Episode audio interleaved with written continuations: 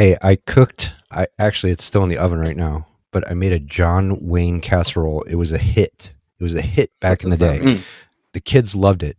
One month, I did nothing but casseroles every night of the week, and the kids picked out one of their favorites. And the John Wayne casserole was my lady's, and she picked it tonight. And I was like, "Holy shit, we haven't had that since casserole month." You are listening to the Signal to Noise podcast on the Pro Sound Web Podcast Network. Signal to Noise is supported by Audix. Check out their new line of Pro Studio headphones, as well as the A131 and A133 large diaphragm studio condenser microphones at audixusa.com. Allen and Heath has asked us to read this. These witty little intro spots are surprisingly tricky to write. Maybe we'll try a joke this time. Knock, knock. Who's there? Who? Who's there? Who? Who, who? Who? Who let the dogs out?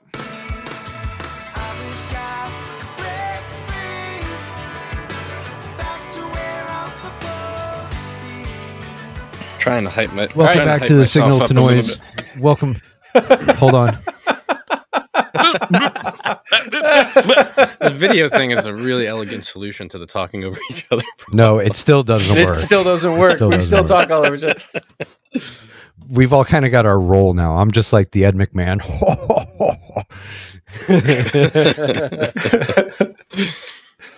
Kyle Turnside, uh, who is everybody, man? Introduce us. Ladies and gentlemen, all the way from Rome, New York, Michael Lawrence.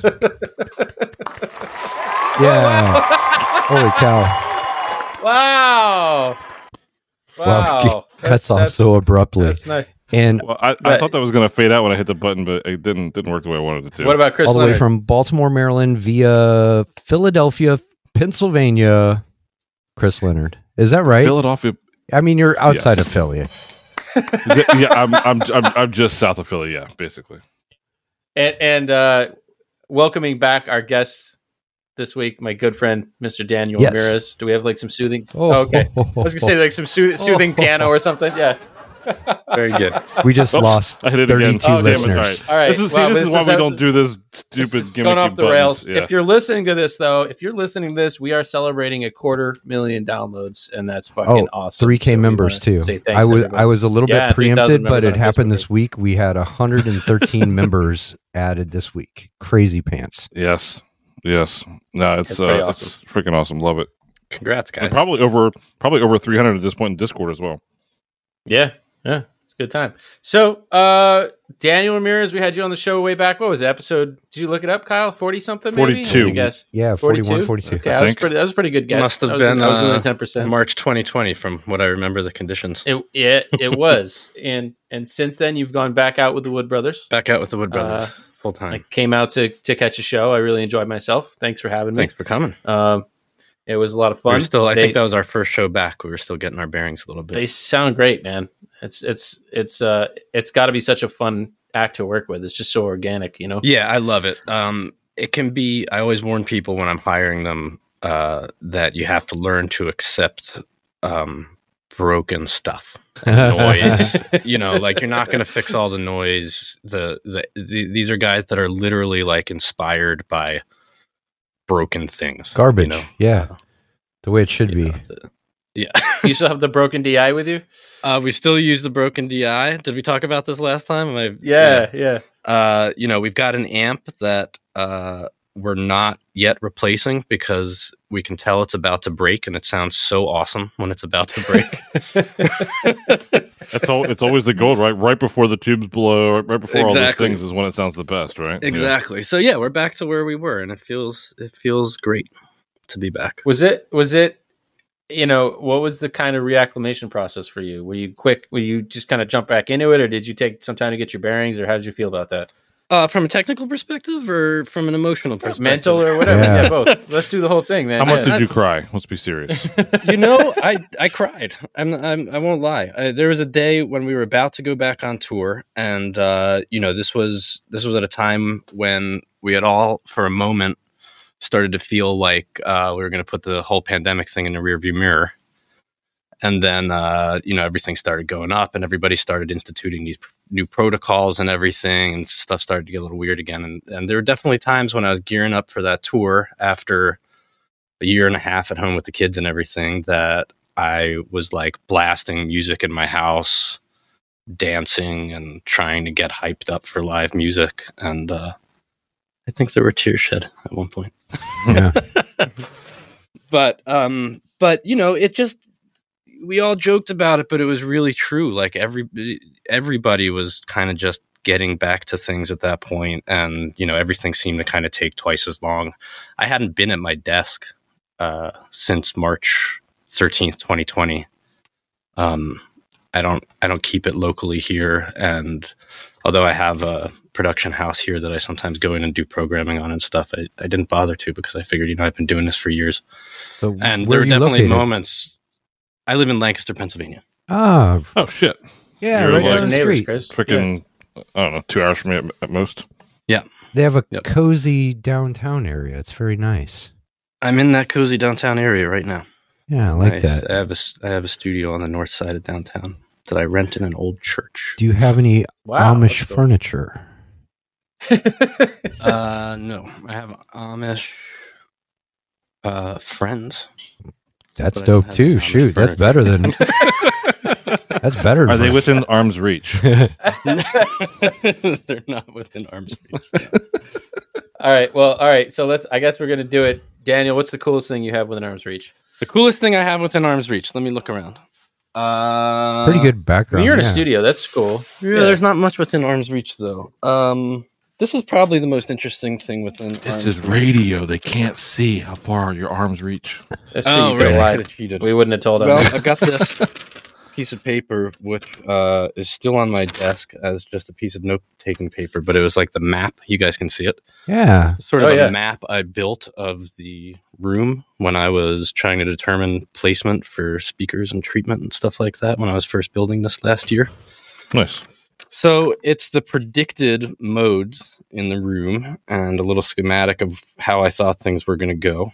In reality, uh, I don't want to say it was worthless, but there were a lot of surprises and moments of discovery when I actually got in here and started building. You made But the that's probably attempt, though. most That's dope. Interesting thing. that's dope that you even like visually thought that out before. I'm sure you did a lot of standing and clapping and all kinds of goofy stuff. Yeah, there's a lot of that, and then there's just a lot of modeling based on wavelengths and, and room dimensions and stuff like that. Because it's basically a, uh big concrete uh, rectangle. It's got concrete walls on all sides. That, so. That's very friendly to reinforce sound and Just like all the best- clubs that yeah, Kyle that's used all to the clubs in. I used to work at. Holy cow!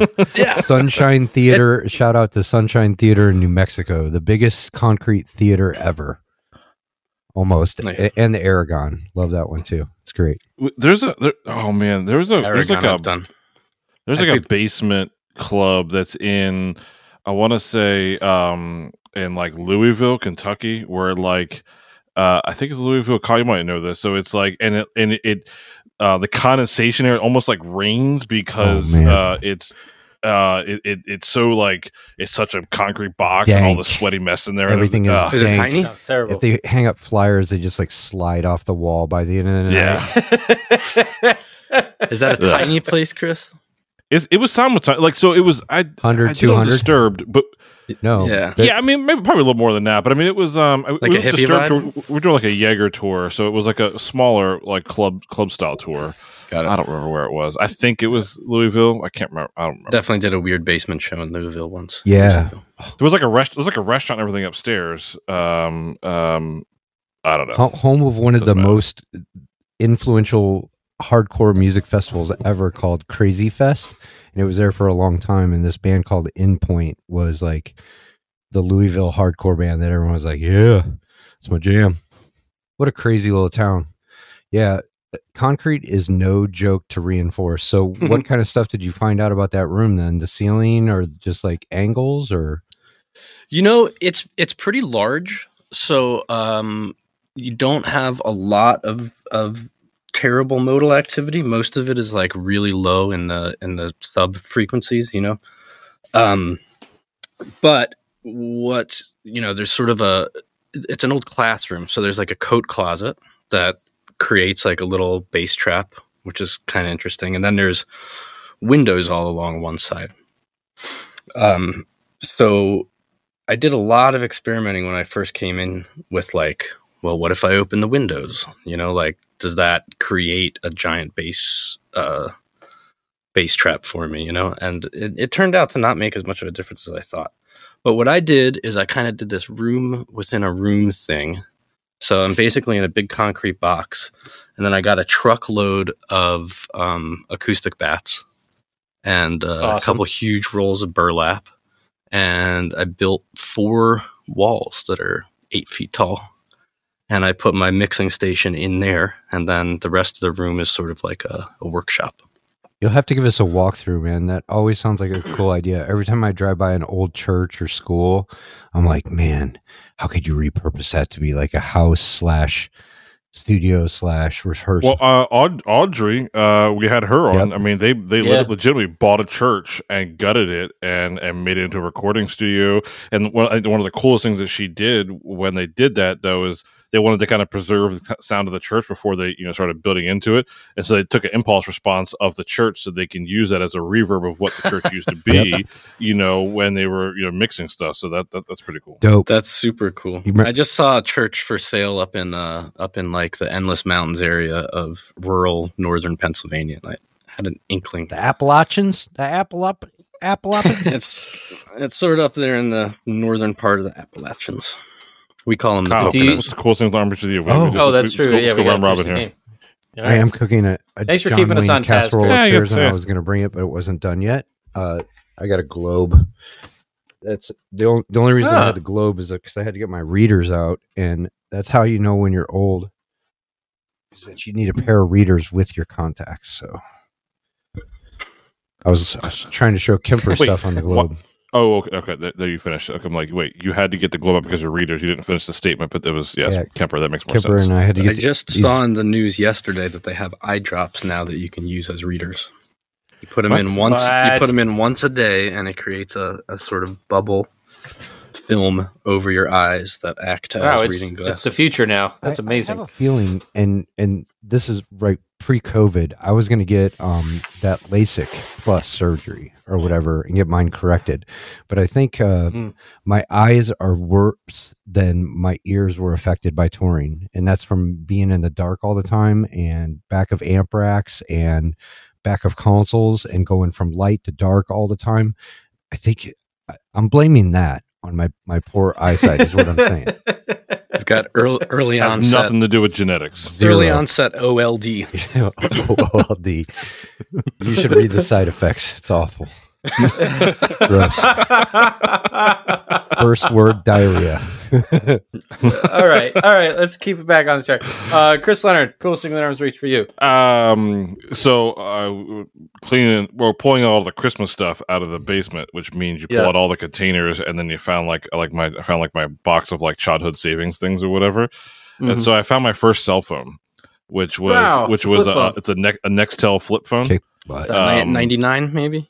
I'm uh, sure. I don't, I don't know. I have to look, look up and see the model. But it, anyway, it was yeah, just Gas or diesel? It's the, that's that fucker. but it, it, the, the biggest thing was like the whole like Nextel, like the whole like beep beep, you know, like chirp thing. yeah. Like, 'cause my, and my brother was like a, a state trooper at the time when I was um when I got I was like probably in high school when I got this maybe, um and uh and so like they all the state troopers all had them. So you know my you know it was it was fun to mess with whatever. So Sweet. Yeah. did it have the walkie-talkie Uh, on it? I- yeah yeah yeah it has um Yeah, the chirp. It, ha- it has the chirp button on the side here. Yeah. yeah, those were Yep. those were dope. That was pre-Snake Yeah. too, on the Nokia. Yeah, yeah, yeah. And then it was Snake, and then it was the RAZR. Yeah, RAZR. which promptly broke when I got. I got a book. Uh, it's called Crossings. It's by Alex Landrigan. Uh, Landragan. I don't know. Um, wh- what I find interesting about this book is that it has in the beginning of it. It's a it's a fiction. It's it's a, a story that's uh, it's a fictional collection of three three manuscripts, but there's an alternative chapter order in the beginning of the book, and you can read it in a nonlinear fashion, and it sort of highlights how the how the stories are linked together. It's kind of like Um, the choose I- your own stories where like if you're a ninja, Yeah. you want to fight this guy. yeah, it's like grown you- up, choose your own adventure, Yeah, basically. yeah. Um, and I just I like that because it sort of challenges our idea of what a book is. You know, it's just conceptually it's interesting. So that's what I have. Um, All right, so I think I want to we want to jump back into the, the audio talk now that Kyle told everyone about his digestive problems. Uh, I was Kyle, you know they have yogurts for I was that, right? kidding. um, Daniel, when you guys went back out, did you change anything about your rig or your setup, or is it just the same package that you had before? Uh, good question. I think that we just took off where we took off where we left off. I think um, Mhm. there were some changes in backline with the guys, but my mic package, my desks, uh, my um, my recording and playback device, everything is pretty much the same. And I think So I that was sort of by design. Like on, on one hand, it seemed like a great opportunity to reinvent things, but on the other hand, I think everybody was feeling, um, you know, a little unfamiliar, and they thought that the Mm. familiarity would be good. Um, and and also, I actually in June was the band's first couple weeks out, and I needed to get a sub for that. I couldn't make it. Uh, so part of it was handing him a rig that I could kind of describe over the over the phone, Right. so that he could just kind of do it as a substitute rather than reinventing the wheel himself. You do have a pretty elegant solution, I, and I'll just recap it quick for people who maybe haven't listened to the previous episode, which they should because it's interesting. Um, you you you do all the monitors from front of house, Correct. all the ears, Correct. and uh, you've got every input coming into the desk split multiple ways. So you have a straight up patch split inside your console for every single uh, musician on stage. So everyone can have their own EQ and their own whatever, and uh, you're just dumping out different pop groups. Correct. And I think that's a so that's a really cool use of the of the real estate on your Pro X. Yeah, it works out really great. Um, that remind, the one thing I did change is I started using that Midas the the internal system processor plugin that they have in there. Oh yeah, That was really yeah, the only that's pretty powerful actually. that was yeah. really the only change, but um, it's been it's been great for um for sound checks and system tuning and stuff like that. Um, yeah, we we're going we're starting to talk about the summer right now and um what we want to do about monitors because in the summertime a lot of times we you know we end up doing larger venues as part of package tours and stuff like that. Um, and there's something I think just sort of like uh, in, intuitively intimidating about running monitors in larger venues like that from front of house. But we were trying to figure out why exactly we would need to add a monitor desk, and I don't think we're going to do it. You know, the, everybody's just so comfortable with what we, the way we do it, and you know, to be fair, I do have a an A two slash backline tech that hangs outside stage with an iPad, and we have the router over by him, so you know he usually doesn't have any connectivity issues or anything like that. So we we get a little help, but Perfect. It just feels wrong to not have a monitor desk in a 10,000 person venue but we were trying to figure out what the uh, what the actual reason would be when we're pretty much happy with the rig and and I think we're just going to forgo it It- It's. I bet it. I mean, your loading's got to go faster. Your loadout's got to go faster. You just you have less moving parts. Your your TM as well. You, you're still TM right am, with them. yep. So I mean, it's got to be less stuff for you to keep an eye Triple on. dip. Also, yeah I'm triple dipping sorry guys Triple dip. speaking of which I don't know if you guys know Luke Stratton uh, from Dopapod Uh, yeah, I went to college with Luke. Did you? I, I just saw Yeah. that he put something on socials that he was leaving that position. But that reminds me of him. I used to, I used to bust his chops relentlessly about doing uh, audio and light. I was like, you can't, you can't do this to us, man. This is like a precedent that we're not ready to. ready Yeah, it's one thing to be to. TM F, you front of house or PM in front of house, but adding lights in there, mm-mm, nope, that's where we draw the line. Nope. Yeah, and uh, you know, one thing I do, Chase. and uh, you know, I- it's going to sound kind of like I'm dissing myself, but one one change that we Do made it. internally, talking talking to me and my team this year, is uh, I started intentionally white gloving the ins and the outs a little bit more, um, just because it allows me to do some dedicated time on the TM tip when I get into a venue. I can kind of go in, you know, I'll suss out the room with the guys, we'll chalk out the stage and and stuff like that. And then uh and then I'll just disappear and um you know, do all the TM stuff that you know, I'm typically trying to like squeeze squeeze into the track, squeeze into the cracks and um can sort of be distracting throughout the day, you know. And the guys encouraged me to do that, and they said, you know, it's kind of nice, you know. And I checked in with them. I said, I feel bad doing this. This is like not in my not in my nature, you know. And they continue to encourage me. They say, you know, it actually it actually goes better that we know exactly how much time you have to spend on production every day rather than you kind of coming in as much as you can and it Mm. being different every day, you know? So, uh, and, and I find that it actually helps with the house crews too. Um, you know, that they can see that that's what's going on right off the bat. That I'm just like, hey, I'm, I'll be here for sound check, you know? and it's not to say I'm not willing to help. You know, I, I definitely always, um, excuse me, always uh, try to run in and you know help tip the console if it looks like it's something that's going to take more than a couple people that day or whatever. But uh, it's actually kind of helped, and it's made my life a lot easier. And the guys uh, tell me that they enjoy it. Soothing. You, you take on all that stuff, man. You need a second. Like uh, doing it for an extended amount of time, setting up your office. How many band members? Four. There's three three band members and uh, five crew if you include the driver. There you go. So that's a lot of people to take care of. Make sure they get where they got to go. I mean, that becomes important on the end as well. You know, is getting your artist sorted out, and if that's what it takes, that's what it takes, man. Yeah, yeah. I, I used to just be I used to just be afraid of doing it because it's such like a you know such such, such a bad rap to have sometimes. Do you know, enjoy like, being uh, the tour manager? I mean, I'm sure you have to play bad guy sometimes. You know.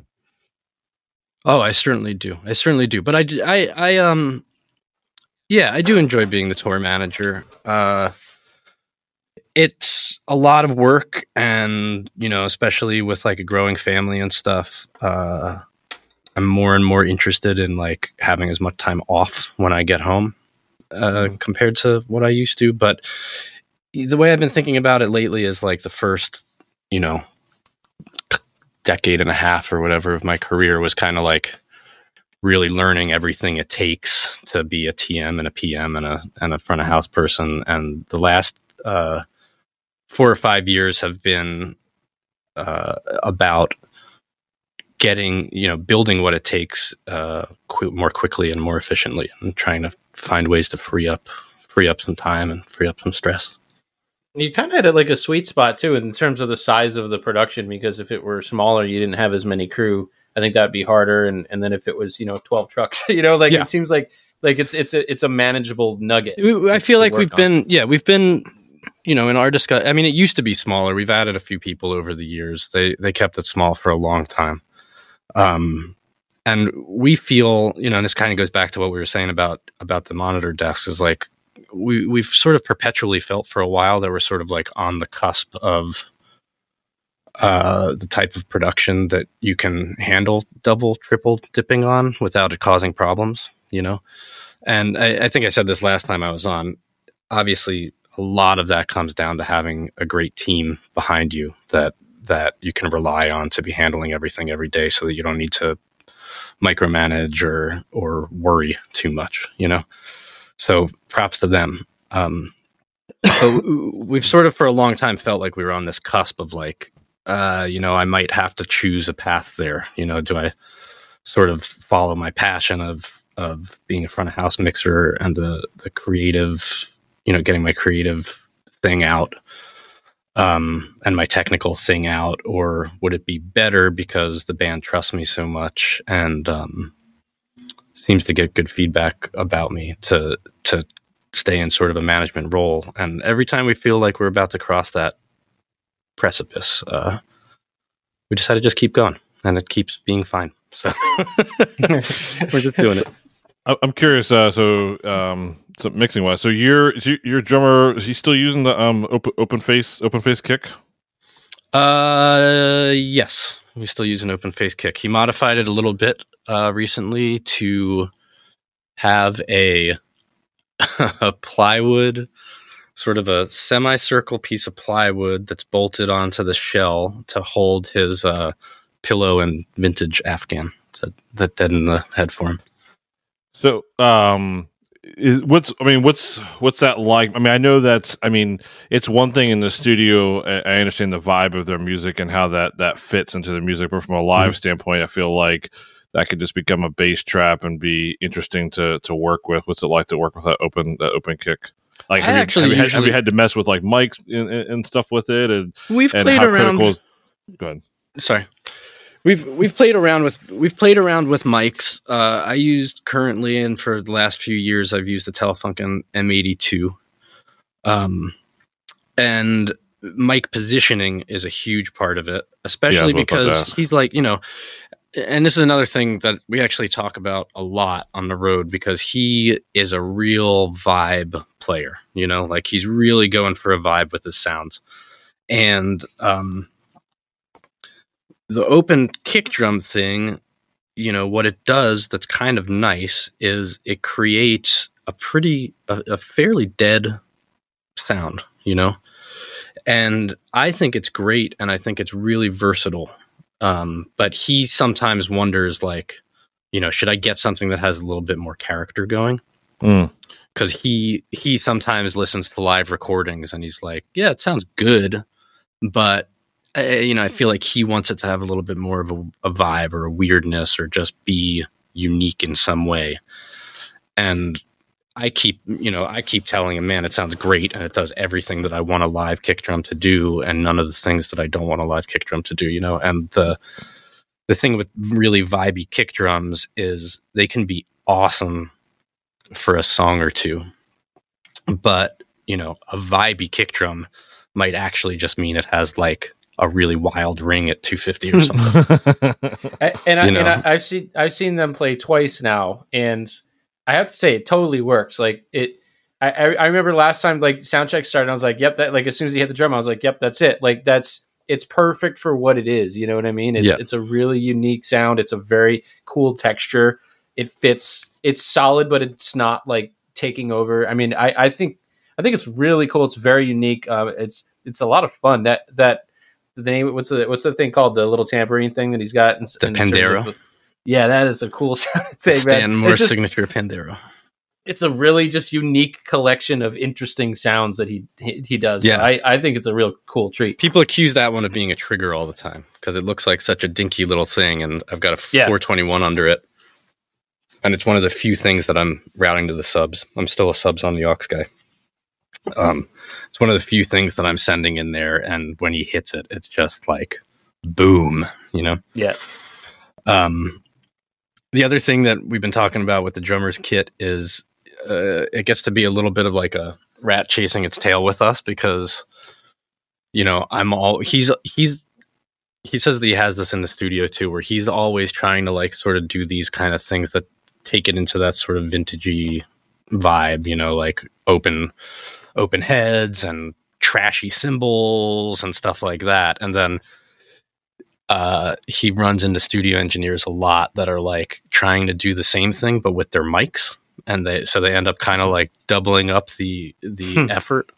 And we run into that a little bit as he's like changing his kit you know like he used to have these hi hats. That are like really great detailed killer hats. They sounded great but it was a little too um i don't know just a little too just a little too detailed or something to jive with the rest of his kit. So I've been miking it with just a 57 for years to just take some of that transient detail out and smooth it out a little bit. Now he came back and he's got these really, really trashy hi hats. And I want to put like a really detailed condenser on them now to, to pick up some of that, you know? Where I joke all the time, like my most expensive mic on the stage is on Oliver's $60 pawn shop guitar amp It's awesome. like a six inch speaker, you know, but I want to capture every little detail of that crappy little speaker. can you tell, talk about the big mic because i didn't see that the first time i saw you guys is that a new thing Uh, no, uh, we've been doing it more outdoors though. Um, you didn't see it at the, where were we? At the Palace I the first time? i don't think yeah i don't think so I wonder if we didn't do it for that night for some reason. We usually do do it, but we use a, uh, we use the, um, Ear Trumpet Labs Myrtle.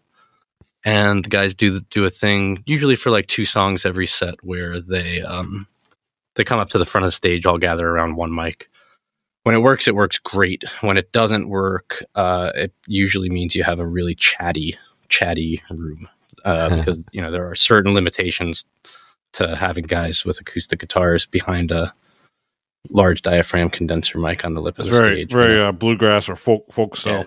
very bluegrass and folk style. And since this is an audio nerd podcast, I'll I'll admit here and nowhere else that there is an additional mic on the acoustic bass that I cheated just Nice. a little bit. Yeah. ah, yeah, there we go. That's what I'm talking No, about. I I had to do I had to do um like this festival like uh, Don't tell the barbecue normies. fest- I did this barbecue festival up in uh, like New York Botanical Gardens and um and it was you like a, had to do a barbecue festival. That to. sounds like a great time. Oh, sorry. Yeah. all right. Yeah, it, no, it wasn't the hat. No, actually, actually, they had um, they had smoked lamb, um, Oh. which was freaking amazing. Plot Um, twist, he's vegan. um, but so there was like this folk, and like the, in uh, one one of the groups was like insisted on like the whole like one one microphone in the center of the stage, and like I don't necessarily come from that world, and I'm like, you guys are freaking ridiculous, like, like no way, and I was like, all right, here's what it is, and like I'll be honest, like. I still didn't care for it, right? Like they were happy, but I was like, man, this is, this is not what it could be, man. But I was like, whatever. Like this is what this is the, the, the what they wanted. So Yeah, Yeah. I've I've gotten blowback about that. There there was a while that the band was insisting that any kind of like radio promo type stuff that we did uh, was just through that setup, uh, just because they were getting really frustrated with, um, you know, usually you don't get the opportunity to mix those things. Yeah. It's the Mm. it's the radio station person that's mixing, and you know sometimes you get the chance to do an approval or revisions or whatever. But they were just getting frustrated by a lot of mixes that they felt didn't reflect what they were going with for their sound. So they just made a decision to just we're just doing everything like that when it comes but to in those, radio, but in those you scenarios, you don't have a giant PA right next to the freaking microphone. You know what I mean? Like I'm True. on like an SL 100 doing this festival, Yeah. right? And you know I'm 25 feet at best from freaking line array or whatever, Yeah. you know. And then it's like that. So in the studio, in a little jazz club, or you know, or a radio show, sure, that worked perfectly. But and I got Yeah. this anyway. Yeah, Well, what I was saying though is we get we get I get blowback from engineers that are like really looking forward to their awesome mic placement and awesome mix, and I'm like, sorry, no, we're doing it all on one mic. and they listen back and they'll kind of like side eye you, like, yeah, I, I mean, I guess it sounds all right, but I can tell they're thinking more about how awesome of a job they could have done with it if they had their way. it, it, I mean, it, it's a cool moment in the show. It really, it, it's a totally different like reality, for lack of a better word. Like you, you, you lean into it. You kind of refocus the audio. That kind of the distance between the performer and the listener kind of changes for that. People kind of, it's cool, you know. Yeah, totally. And and from an audio perspective to what you were saying, Chris, like it might not sound as incredible as you know I can make stuff sound when there's lots of mics and lots of It- details the and everything. It's it's the vibe. But it goes. It, it's the vibe, and also it's a really good example of um, you know how well your ear gets used to something. Hmm. You know, like Yep. It, it it sounds. You know, I maybe I'm thinking about it more than your average audience member is as far as audio. We, yeah, we are. Sorry. Yeah. but you know, some sometimes they'll end with just like this incredible rocking song, and I've got 30 inputs just pumping, and the PA's rocking, rooms reverberating just the way you want it, and they drop down to this one mic, and it might sound a little bit, um, a little bit uh, anticlimactic or something, you know, and a little thin or something, you know. There's no proximity or anything, you know. It's and uh, if the if the audience quiets down and you get a minute or two with it, by the time you get through the end of the song, you, you like almost wish they won't go back to the Mm. big fancy mic setup, you know, because it really just sounds like three guys in in a room playing music together, you know, without any studio magic, as the Simpsons called it. so all right and this is something i meant to ask you last time and i've been thinking about it uh, so you know you have sort of the thing that Phish has and that Umphrey's has where you have tapers that come to the show and they set their rigs up and they you know i love those little umbrellas that they have that go on their super tall mic stands Yeah. and and they try to get as close as they can to mix position and they set their, their rig up and that stuff's on archive.org and so you have a lot more permanence to your work Hmm. than the average live event where you just mix it and then it's gone. You put it in the truck, you know, and it's a very fleeting thing. I mean, your stuff is it's out there, man. It's on the record. You know, it's it's becoming like the legacy of this group, and the fans go back and listen to it. I mean, have you thought about the difference in, in the the permanence of that? Well, now I am. Thanks, Michael. Thanks for the. Uh, oh, we'll put the link in the crisis on comments section below. And Thursday afternoon. Well, it's No, it's I think interesting It's, I think it's I think yeah. it's great. Uh, I've actually been thinking about it a lot lately because I multi-track every show myself, and I have a stereo pair out front. And even as a um, you know pretty well informed, uh, pretty well experienced audio engineer, I feel like when I listen back to those stereo pairs, I'm always surprised. You know, and I've been meaning to reach out to some tapers that I think get consistently good results and talk to them about like what their thought process is about what height they're putting them at, what splay they're putting them at, et cetera, et cetera. Because what if they um, just say I'm on it's- acid? it's just and all I over the set place. them up. then Well, they've got I like got one new dude game had plan. electrosonics, man. This dude had this dude had Yeah, electrosonics pack. Like that's you don't buy that if you're just interest like casually interested. Like Tape- these people have tapers invent- do it. it's Oh, yeah. really Uh, they're serious. Do you give them board feeds if they ask you? Never. Never. Right on. I don't want to say never. I should say never, just in case anyone's listening. But I mean, very occasionally, if it's someone that's like Yeah, tight man. with the band, and we know we All can right, let's- let's trust them when they straight. say how it's much not. does it gonna- cost? if someone is if someone is listening, how much does it cost? Wink, A bag of To, uh, Sargento cheese uh, cubes. Ha ha ha. The, Well, I- you know, I, it was interesting because when I when I came out to say the second time, there were I saw two two tapers in front of the house, and I went and looked for those and listen to them. And I kind of want to see which one I like better, and, and kind of hear it through those lenses, you know. And it, it and what it's was your something I hadn't thought experience with it? Did you try, did you do it? I did do it. I it was interesting because at the time I was studying, and I'm still studying to some degree, the effect of applause on uh, like sound level monitoring measurements and stuff. Sure, And so we're we're looking at being able to detect when it's the you know the people screaming for Bieber that set the alarm off and not the band. So Right.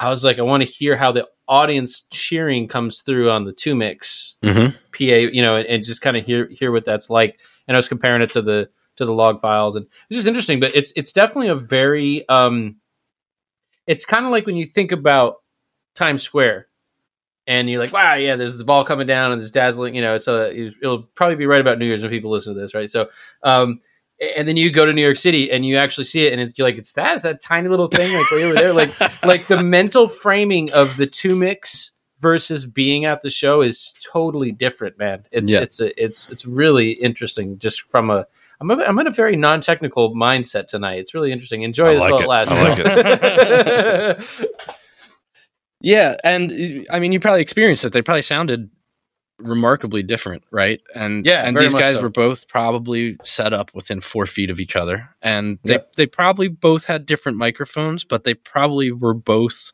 very high quality yeah. microphones. Are they are they treating it at all afterwards? Do you know? Is that uh, what, what is the common method of a taper? Do they limp, literally just or, or are any of them doing any compression, EQ, and stuff? before Usually they, they post it? say it says in the we could put a link in the description of the show if anyone's interested in checking it out. But they say what they usually they just slice it into tracks. They pretty much don't do much generally. Um, that was something I was loo- I was looking at. You know, I kind of I went on a deep dive one afternoon and I was just looking at you know different recordings from the same show and how different they sound, and it, it's a kind of a fun That's thing a, to do. that's the thing we should compare ask headphones. Carrie about is Pearl Jam does a recording every night and they have it for sale like almost literally right Yeah. after. Doesn't Umphrey's do that too? Yeah. Umphrey's does like, that. Yeah, Amazing. Yeah. Vertical Horizon did it too when I saw them. But, So- no, wait, that so here's- here's much, the but I hate I hate Oh, I I, hate like live Vertical Horizon. music on recorded format though. It, it's just like yeah, I, I'm not a a fan. Like there's been a few albums live that I was like, wow, that's really stunning. Like that's a st- uh, I agree. yeah Live at Budokan. Budokan, Like No, because what I can't stand about um about live records, um, I be, because we listen to things differently. Like I can hear the stage, I can hear the room, I can hear all the things I don't want to hear on a record. Like Mm. you know, I mean, um, maybe if I was visually watching it at the same time, different. Um, you know, like if I'm watching a Rage Against Machine, you know, YouTube video or something like that or whatever. But like, um, but if I'm just sitting in my car, like I don't, I don't know, man. It, it, it, takes a. There's very few live albums where like, yeah, this is this is the vibe I well, want. That's the thing. Is it is it like an autograph where like it doesn't mean anything to somebody else, but it's sort of this thing to yourself that you remember, like how I felt when I met this celebrity. It's more like a memento token type of that, thing. That's why know? it's cool like, to get the show that you're like, at. You know what I mean? Like that's exactly that's the exactly. coolest thing about it is like I got the show where we were at, and that was a moment because we're so jaded sometimes we don't think that all these people like there's people out there that saved every dollar they could to get to that show they mm-hmm. they planned that mm. visit and the this the, the format that you guys work in with the Umphrey's and and the folk music and bluegrass and and everything that's going on right now those fans are legit like they love that show that they went to. It's crazy. Like there's a guy I, I, work with, he's a catering guy, and he listens to a Grateful Dead show that he was at when he was like 18 years old. He was like, Man, I was hmm. here with my parents. Like, so mm. there's something to it. But I think as a, a live guy, maybe you guys could answer this for me. I like the air movement. Like it's the it's very yeah, it's tactile. tactile. Yeah. And like you said, you if you yeah. hear the stage or you hear someone yell over here or like they're doing crowd interaction stuff and people are like your guy walks to one side of the stage, that's the feeling that you can't get on that two track ever. You know? And and and as a live guy, Absolutely. we're moving air, our pants are moving, you know, like people are seeing like there's something about the tactile emotion and light that just uh, never translates as well. Well, just even and not to mention just the the osmosis of being in a crowd um and and that relationship to the people around you that right. th- there's a for lack of better terms there's an energy there yeah that you can't reproduce without being in that room you know and without any communication it's just this you know uh, i mean like one of the, one of the coolest exp- live experiences i had as an audience was um uh was Drowning Pool. Um, they were playing like a B stage at an Ozzfest. Um, and it started torrential downpouring. Um, and they're playing Let the Bodies Hit the Floor. All these circle pits break out. And it's like, man, this is the embodiment of like this song, the movement of the people. Quite frankly, it probably didn't sound very good. And it didn't matter. It didn't matter, right? Because it was that emotion that got invoked with the yeah. people, connected with the music. Yeah.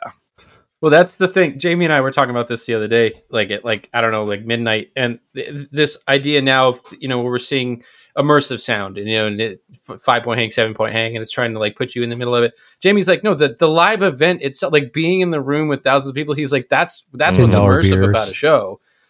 You know what I mean? Yeah, or fourteen dollars if you're in Syracuse. Uh, but you know, Kyle, I think that like the physical personification of what you're talking about yeah, is man. the set list. Like how jaded we get, right? Like we throw those fucking things out when we clean up at the end of the night, and there's someone in the front row who's going to yep. frame that fucking thing. Yeah, you know what I mean. The set light, it's got it's it's wet and it's got a footprint on it, and they're like, "This is the greatest shit I've ever seen." I'm like, "Yeah, we, I threw seven of these away." Like that.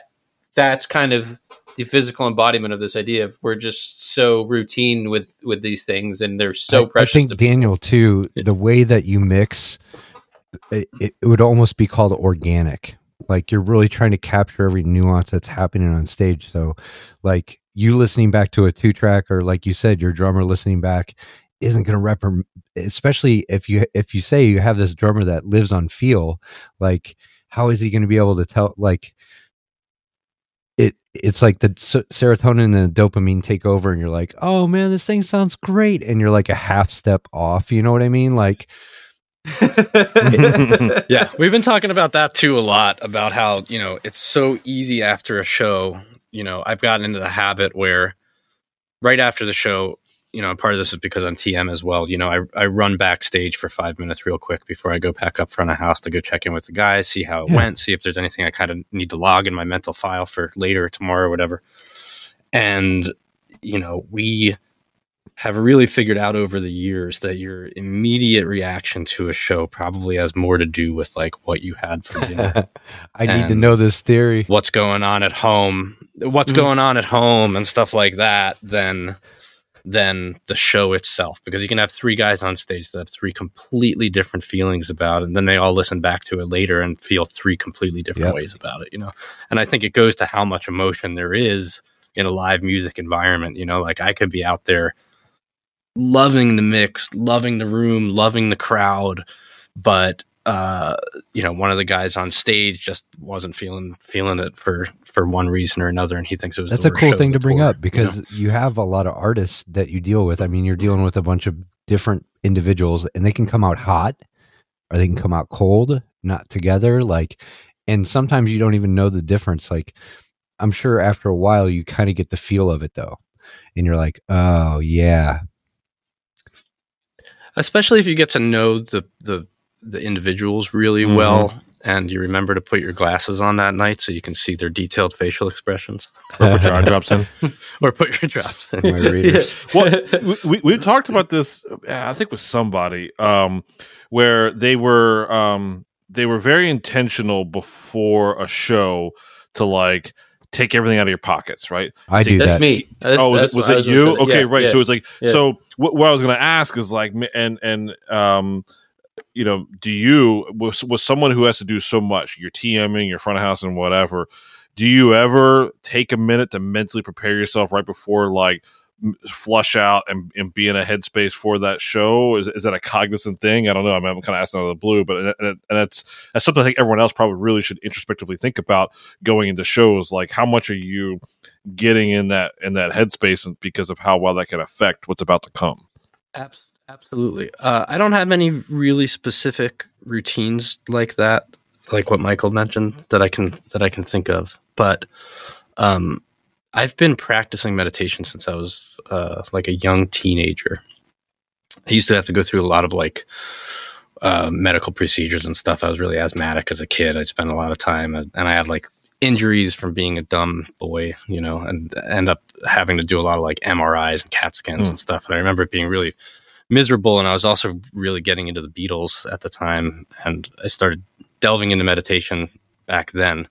And that's something that's kind of stayed with me. And I, do, I don't want to say that I like meditate necessarily before the show every night or anything, but I think that if you practice that sort of thing for long enough, uh, you do gain uh, a better control of your your mindset at times like that and and you can take a step back a little bit from everything else that's going on and the fight you had with the house production manager earlier and your kid had a bad day at school or whatever and you can be there with the music and i'm not always perfect at it you know i'm not trying to brag on it or anything but i think that that skill set maybe takes the place of some of the sort of re- routines that you're talking about that might have Do you of have a effect. do you have a wind down after the show? I know you go talk to the guys, but is that your time to kind of like decompress for a second before you get back to after show food and ice and getting people? Um, I don't really tend to decompress until we're all back on the bus or or you know out at the the local watering hole or whatever. I usually try to kind of stay on task until the trailer's locked. You know the the thing for me though is is the mental gear shift. It's a similar thing between SE and front of house too. Like, I mean, I was just uh, when I was out doing the show last week with Denny, he was like, "Hey, I need to step away from the console because he's also PMTM. He needs to go backstage and speak with the artist in the middle of the show. At the end, of he's like, "You got to mix the last song because I need to run backstage." And as soon as you get in front of that console, like my total headspace changes, the things that I'm focusing on, and my, the way that my hearing Ah, perception is like filtering touch, through, like old touch the you stop listening. trick. Yeah, it really like I, I, I literally am hearing the PA in a different way, and I'm my brain is is paying attention to different things, and it's it, and it's not a conscious thing. It was just, hey, we're doing this now, and now that your hands are on faders, oh, now I'm listening to vocal versus guitar or whatever, and before I was listening to like what's the transient doing on the top boxes. Like it was, it's just a very different mental environment, and it and it was it's something that the first couple times I was doing it earlier in my career, it was it was a jarring transition and now I've gotten better at it, but it really is different headspace, you know? One thing we've been practicing on the road, uh, both on stage with the band and me as the uh, engineer, is not making uh, immediate rash decisions as soon as you hear something. You know, like the guys are all on in ears, which is sort of a weird, unnatural environment. You know, for for all Especially the for their music. yeah, sure. Yeah, absolutely. But for for anybody, I mean, I'm in them now, and it it doesn't sound the same as if you guys were in front of me, you know. Sure. But Not immersive. No, I'm just joking. right. so uh, what they've been doing and what I've been encouraging them to do is rather than popping the ears in and immediately like, oh, I need less bass, I need the snare up today, whatever, because of the way the room is, just play for like five minutes. Uh, and I've been doing the same thing. You know, I was talking to you a little bit last night, Michael, about how my uh, my sort of system teching routine lately. You know, we don't carry a systems engineer or anything. It's usually whoever comes with the room, and uh, we do, and it's usually a permanent install or or at least a semi regular install or something. But anyway, I put my trust that they have it at least mostly figured out. That backfires occasionally, but hmm. usually I hope that they've got it mostly figured out and there's not any real problems. And I've got about a 20, 25 minute playlist that I go through.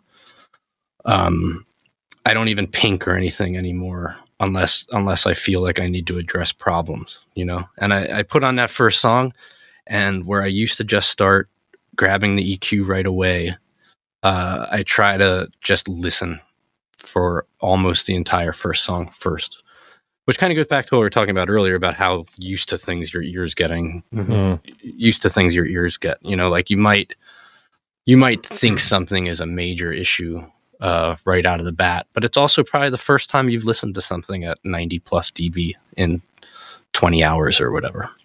You know, yeah, so that's huge. That's a huge point. I mean, I, I had a very similar conversation with a local band that I, I mixed for a long time, they would pop their ears in at the beginning of every rehearsal and every show and immediately play a chord and go, Hey, Mikey, turn my guitar down or whatever.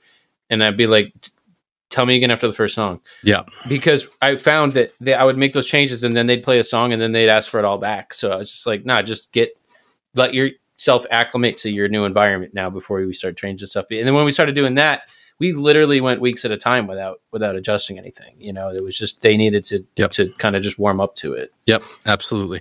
I learned that. Uh, I had a learning moment with that uh, over the summer. I did a sub substitute gig for uh, the band Lotus.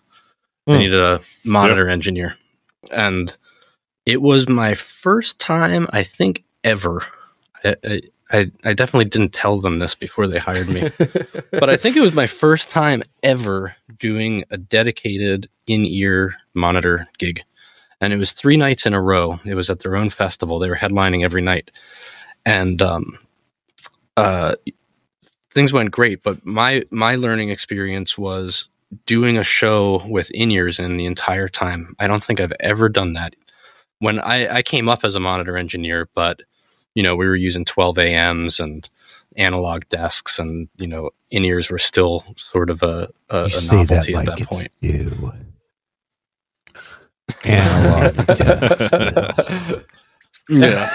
but you know, you know what I'm getting at. I was not yes. spending, I was not spending gigs at my local club uh, doing detailed in-ear mixes mm-hmm. for three nights in a row. So it was a whole new experience for me, and I found that I had that experience every night where when they first started playing and I had the in ears in, I was just like, why does anyone do this in ear thing? It's horrible. Everything's so microscopic. It sounds like garbage.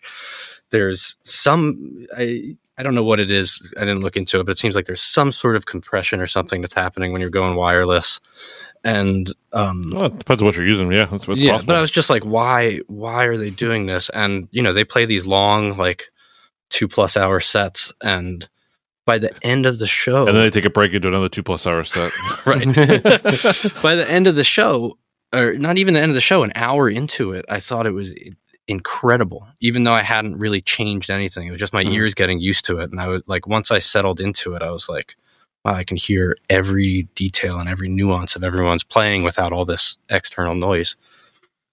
And I did. That sort of informed that whole like, you know, take some time first, let your ears settle in before you start making making cuts on your EQ or whatever. Yeah, I mean that's awesome advice. I hope people will take note of that. I I did monitors recently, and um, it was the same thing. It was just like it's very very rare that I am with ears in for two hours straight. Like that's that's almost never nope. what my job is. And you know, like third song, I was like, wait a second. I got, you know, another mix here that's not doing anything. I'll go and make myself a mix. And as soon as I did that, I was like, my night like became so much more fun. And i like made it i made the show sound exactly like i wanted to me even though that wasn't what any of the artists wanted. And all of a sudden it went from like yeah let's just do this gig to like wow i'm having a great time. Like i really enjoy myself and and it it was very um engaging. Yeah. you know i kind of like got cued into this subtle stuff that the drummer was doing. Like i was able to enjoy the show at a lot deeper level than i would have been otherwise. And it was um on a was an level. interesting experience yeah love very much that. so I love doing it with Yeah. the cue wedge too, man. Like, especially when you're sitting on the side of the stage and you might have your pack on and off and blah blah blah. Like, Yeah. I love having a little kick drum over there. Like, it makes you feel a little bit better. It's weird because we always talk about front of house, you know, people moving to monitors a little bit, but usually it's monitor people moving to front of house. Like, I love doing both, man. Like, I really embrace monitor world now. It's fun. Like you don't have to walk through people. There's no slippery popcorn or nothing. It. Hey, get on a really small crew like me, and you can. yeah, uh, I I did both on a on a couple tours, but I had the situation you did with iPad on stage, uh, taking care of one of the guitar techs was taking care of everything, um, and it Yeah. was awesome. Like the only thing that I really had to go check was the room with the vocals, um, depending on you know what was going on and changing verb times and and and stuff like that. You know, still take all my normal measurements, normal microphone placements. With an organic band like you work with, do you have to go up on stage a lot and just take the iPad with you and, and talk to your artist? Or are you pretty set to where you can do like hand motions from stage or, or how do you how do you work that? they're they're pretty good with knowing themselves. Although one of my New Year's resolutions is um, we finally got a spare ear pack that matches theirs, and uh, I I'm gonna build some extra time into the next few shows to kind of like really get to know where what their mixes sound like on stage. Because the thing that the thing that happens is you know I'm up at front of house and my primary goal every night is to bring that music to the audience right those are the people that bought tickets i mean if the if the guys are struggling obviously it's not going to translate so the monitor thing's important as well but i'm i'm out there trying to make it sound great for the audience and i usually during the show only check in on their monitor mixes if uh, it seems like there's a problem Like like if you see them reach know? into their pack to turn it up or down, or do they pop ears? Like what what's your in? Just if I can see, yeah, you know, you see, uh, you see a lot of that, but I see that on a normal basis anyway. But just if I can see that someone's getting really frustrating, like they must be thinking that something's missing out of their mix or something's really out of whack or something, that's when I'll start to maybe try to dig in. But I'm always scared to stay in that world for too long when there's, you know, 1,500 people out front. Uh, that you know I'm constantly making one two dB adjustments to channels to to keep A everything lot of balanced, crossing you know? fingers. Um, there we go. Yeah. I don't like crossing fingers. Yeah. Um uh but one thing that we've talked about a lot and I think, you know, getting these spare ear packs in will help with this to some extent, but everybody hears things differently. Like in addition to in addition to the difference between me standing in front of house versus me standing right next to the guitar amp and the difference between ear pack you know ears uh model A and ear model B. There's just differences in how people hear that you'll never get a handle on. You'll never get a handle on it. And, you know, us, you guys, you probably know more than the average person about how you hear. I know I know that I do. Like there's there's things that I know are kind of weird about me because uh there were times where they gave me sort of anxiety about like, oh, is my hearing going bad or what's going on? And I went to the doctors and I talked to them about it and they're like, they're like, no, you just think about hearing. No one else thinks about hearing. Like, it's just, they're just hearing. They're not thinking about hearing. They're just hearing. You know. So I, So I true. usually don't tell So- people about the voices, but sometimes, you know, and then check this out. It's it's funny you say that because I remember back far, far long time ago. I mean, there was like black and white TV. People were just getting colors. Like, um, How did you keep warm before I don't know. It was fire? crazy. Kyle? I didn't have this beard, so my face was always cold. But when I was a little kid, I used to lay in my bed and listen to every sound in the house. Every like I knew when my parents were up, like what board was creaking. I knew wind was blowing on what side of the house. And it and it's strange because you have kids too. My daughter does the same stuff I do. Like I'll I'll go in her room and she's like, "Dad, I knew you were coming." Like and Mhm. and I think that's inherently we we're always thinking about our ears and and that's a good topic. Like I never really thought about that until I saw my daughter do it and I was like, "What are you doing?" And she goes, "Dad, I'm listening." and and it was really cool. Like that Mm. was a 6-year-old or a 5-year-old, but I did the same thing. And I think we do it all the time. Like um it, it, it's crazy. It never stops. You can't turn it off. Uh, well, speaking of the same thing, like um, I've been working on mixing this small side project or whatever, and so like I'm playing in a car. My wife's getting pissed off because she's hearing the same song ten times, right? And um, and no, and like, and, and we're driving down the road. All of a sudden, like I lean towards the middle of the car, and I come back, Oh. and like, and then like, I, and then like I'm and I'm going back and I'm playing like their live album, right? Because I'm, I'm mixing a live thing. And I lean towards the middle of the car. And come back. She's like, What "What, is your fuck are you doing?" I'm like, "I'm listening." She's like, "What do you mean?" She's like, "Like no, I like." I have to be in the middle of the stereo image. I'm trying to see how they pan their Yeah. guitars on their on their produced live album, so that I could do that. How you know what I mean? It's like, did they go full hard out? She's like, what? What are you talking about? Like eh, same thing. It's like here I am Yeah. riding my car, like I'm leaning in my car just to hear. You know, so that- our that- that significant. So, others i'm sure this goes for a lot of people all think we're like super cool because oh man he works in rock and roll and with bands and uh, sound systems and stuff like that No, she's over that. and then they just figure out that they we're fucking nerds like oh my god you're complaining about that speaker in the pizza place again oh god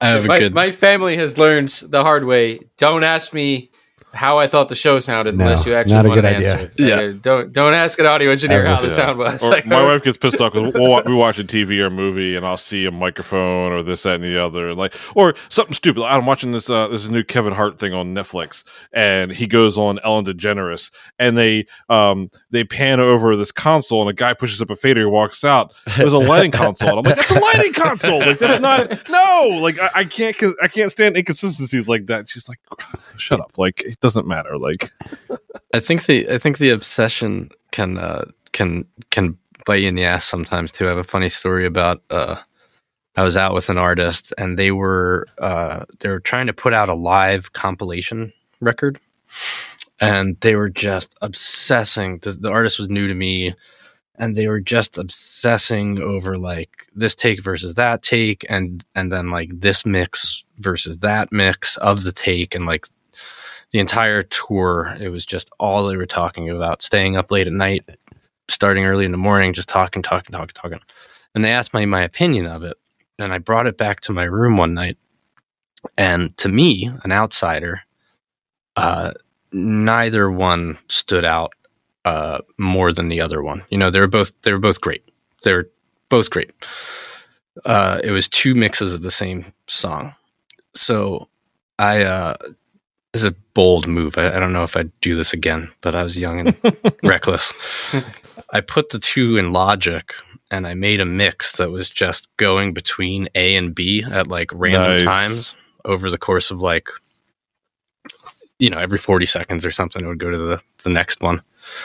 And, uh, and I sent it back intentionally, like mislabeled, and just said, I think this is my favorite trickery they all listened to it and they were like, that one does sound great. Which one was it? And I was like, you guys need to stop obsessing. That's both. awesome did you tell did you tell him what you did? Did you tell him yeah, what I you told did? them exactly what I oh did. my goodness! What they you're fired Uh, well, yeah. Yeah. and that band was the Wood Brothers. Um, they, they, uh, no, they appreciated it. I think they probably to some extent thought I was a jerk. nah Um, but but I think they appreciated it because it was a little bit liberating in the same way of like you know we we really overthink some of this stuff and that's that's our greatest asset but it could also it can also lead to sort of bad repercussions if you let it take over too much and not not focus on the Love music the Love music, you it. know? Yeah, that's awesome. Ah, Daniel, thank you, man. It's uh, Good to chat with you as Are we done? always. Appreciate you coming Wait, back. no, no, no. We got two questions Going. left. Oh, that's right. We got to wrap it up. Like Michael's never Michael's never done. I thought that show was a really nice. I know. I I, th- I was I was just really like relaxed and chilled out, man. That was cool. That was a Cut the nice, new uh, guy some slack. Ah, shit. All right. Uh, shit. I gotta. Okay. So, well, we asked this time. We asked this question already. So I think we got to do a different version of it, Chris. All right. Well, ask something else then, or I'll ask mine. Doesn't matter. Okay, Daniel. Of all the places you've gone on tour, is there one meal that you've had that stands out to you? Oh, meals. We've been touring with pretty strict protocols. I really miss meals. Um, um, mm, you're gonna have to edit out all my thinking here. Well, how about how about uh how about your Amish buddies? They, they got any good dishes for you? No, Oh. the cooking is terrible. Oh, sorry. Although they are very good at eating. Like they were doing the organic, natural eating thing Yeah, way man. before it was hip. You know, I'm not the- sure. I'm not sure if the Amish thing came up before we re- hit record or not. So I'm not sure the context. but anything, anybody All I gotta for say is Tastykakes. Tastykakes. There you go. Um. Uh. Yeah. You know what? Um. There's this. Uh. This fellow that used to work at the Independent in San Francisco, and he had gone deep sea fishing the morning of our show. Yeah. And uh, brought in some Oh tuna. God! Ah. Cut right off the fish, completely undressed, yes. just tuna right out of the ocean. Uh, that's the that's one that comes to mind as just being absolutely One of my favorites, dude. Oh, Really? I love Tuna fresh Kyle? tuna. Man. Holy cow! No kidding. Oh, I never knew that It's the about you. Best. Dude, I, I, if if I had to ch- pick one food group to live off of, oh, it's a food group. Uh, I I w- uh, sushi. I would live off Not of a food Not group. a food group. whatever. Uh, what, what do you call it? salad. I Genre? live What, off or- or, salad. uh, uh, Potato salad, whatever. tuna Uh, salad, su- ranch. no, su- sushi. Uh, yeah, I could live off of sushi. Like that would be like food. gr- Not group. What, what do you call that? Uh, um, yeah, a Would gen- that be? a genre of yeah, food. genre. All right, genre. Anyway, fuck. Oh, All right, Daniel. I think people putting all the food in genres. Oh, you know, really. those voices are back. I, I we, so we, we, I, I wasn't here here last time. That's you true. Were here, That's true. And also didn't have this question then. Um, and I know you listen to the podcast, so you better be prepared. But anyway, uh, if you could define your legacy or how you'd want to be known, how would you define that? Uh, I would hope that I've taught some people some things along the way that has enhanced their own career and well-being. And I, you know, I mean, like all of us, I hope I've brought some really great music to the fans. But um, I'm, I'm really tried to focus on the mentor-mentee relationship thing, going in both directions. Um, I'm really bold sometimes about calling people that I think I could learn something from, and Love it. And just uh just asking away and what what's an example there uh, of one you did? um i think michael is an There example is. of that to be The honest SPL police. didn't i reach out to you originally and i just and and i was like i really like the stuff you've been writing on reddit or something about system optimization Oh we yeah, that's right. talking. Yeah, yeah. And you asked me if I wanted to come out to a show, and it was Yeah. really cool. Um, and and by the way, I'll just mention for the listeners, Daniel is signed up for our, our mentorship program. So if you like the stuff he's talking about, you want to learn from, him, you want to pick his brain, let us know. Reach out. come Um, on yeah that's the way i the way that i justify my uh reaching out to people out of nowhere is by trying to pass pass along as much as i can to people that think they might be able to learn something from me It's awesome. Be safe out there, man. For sure. Sweet. Get Yeah, back to you, work. Ben. Get to work. thanks for having me it's always great